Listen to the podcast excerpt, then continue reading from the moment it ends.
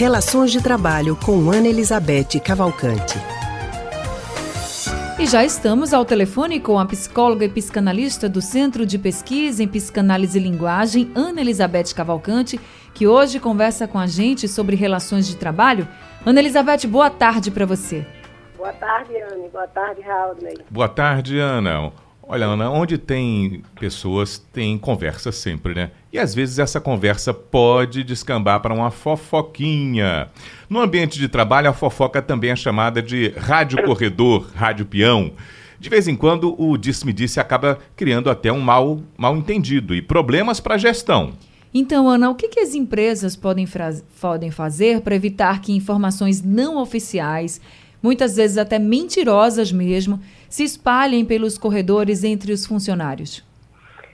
É, essa é uma questão, porque parece irrisória, mas, no entanto, perdão, é, uma, é, uma, é, uma, é um assunto muito importante, porque o efeito da fofoca, muitas vezes, nas, nas, nas relações de trabalho, ele é muito devastador. Né? Ele pode derrubar assim, a reputação de uma pessoa, pode acabar com a carreira de uma pessoa, pode derrubar gestores é um assunto que realmente precisa ser tratado no âmbito das relações de trabalho. Eu estava escutando você, Raul, e estava ouvindo que você disse que onde há pessoas, há conversas.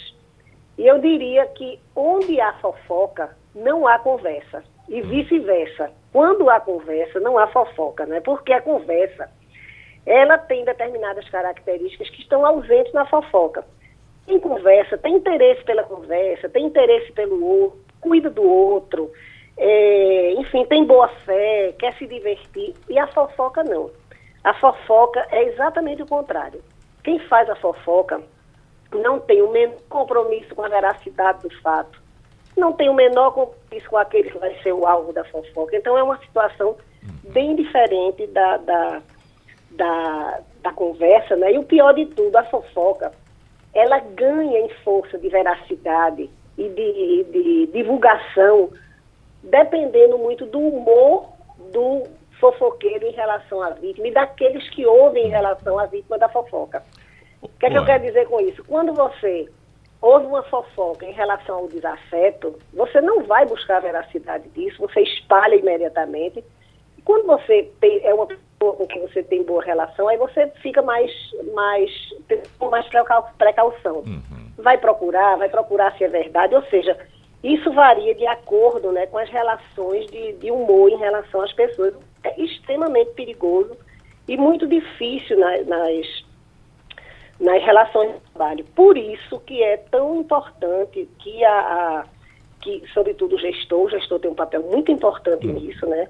Bom, eu e, fico fico ouvindo já, Ana, você falando e imaginando aqui meu questionamento que seria, então qual o papel de, dos funcionários diante desta situação, você já está apontando para isso, né? E também é, é preciso que os funcionários se protejam dessas fofocas. De que forma? Isso é papel claro. só dos funcionários ou os gestores podem conduzir de alguma forma? Claro, eu acho que os dois têm uma coisa que tem, tem fundamental. Em relação ao gestor, por exemplo, ele precisa, eu diria a você que onde tem é, fofoca não tem conversa. Então ele precisa abrir espaço de conversa.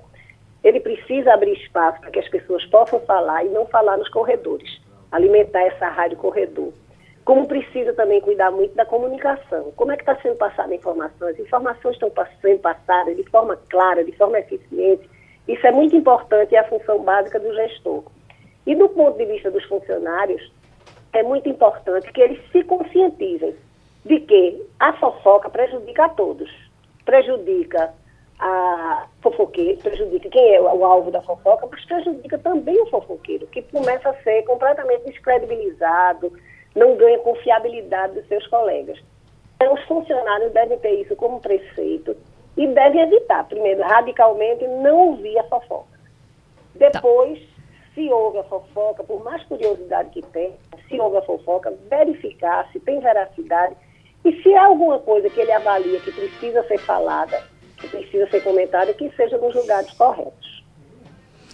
É isso mesmo, Ana Elizabeth. A gente não pode estar dando ouvido a esse tipo de coisa e muito menos ainda estar reproduzindo por aí, não é verdade que você Exatamente, falou? Pra... É. é bom para todo mundo. o reprodutor é tão fofoqueiro quanto o criador da fofoca, né? Exatamente. Muito importante ter isso em mente. E ninguém quer esse estigma de fofoqueiro, né? Tá certíssimo, então. Ana Elizabeth, muito obrigada, viu? Pelas orientações. Até a próxima, então. Até a Boa próxima tarde. semana. Muito obrigada. A gente acabou de conversar com a psicóloga e psicanalista Ana Elizabeth Cavalcante, do Centro de Pesquisa em Psicanálise e Linguagem, CPPL.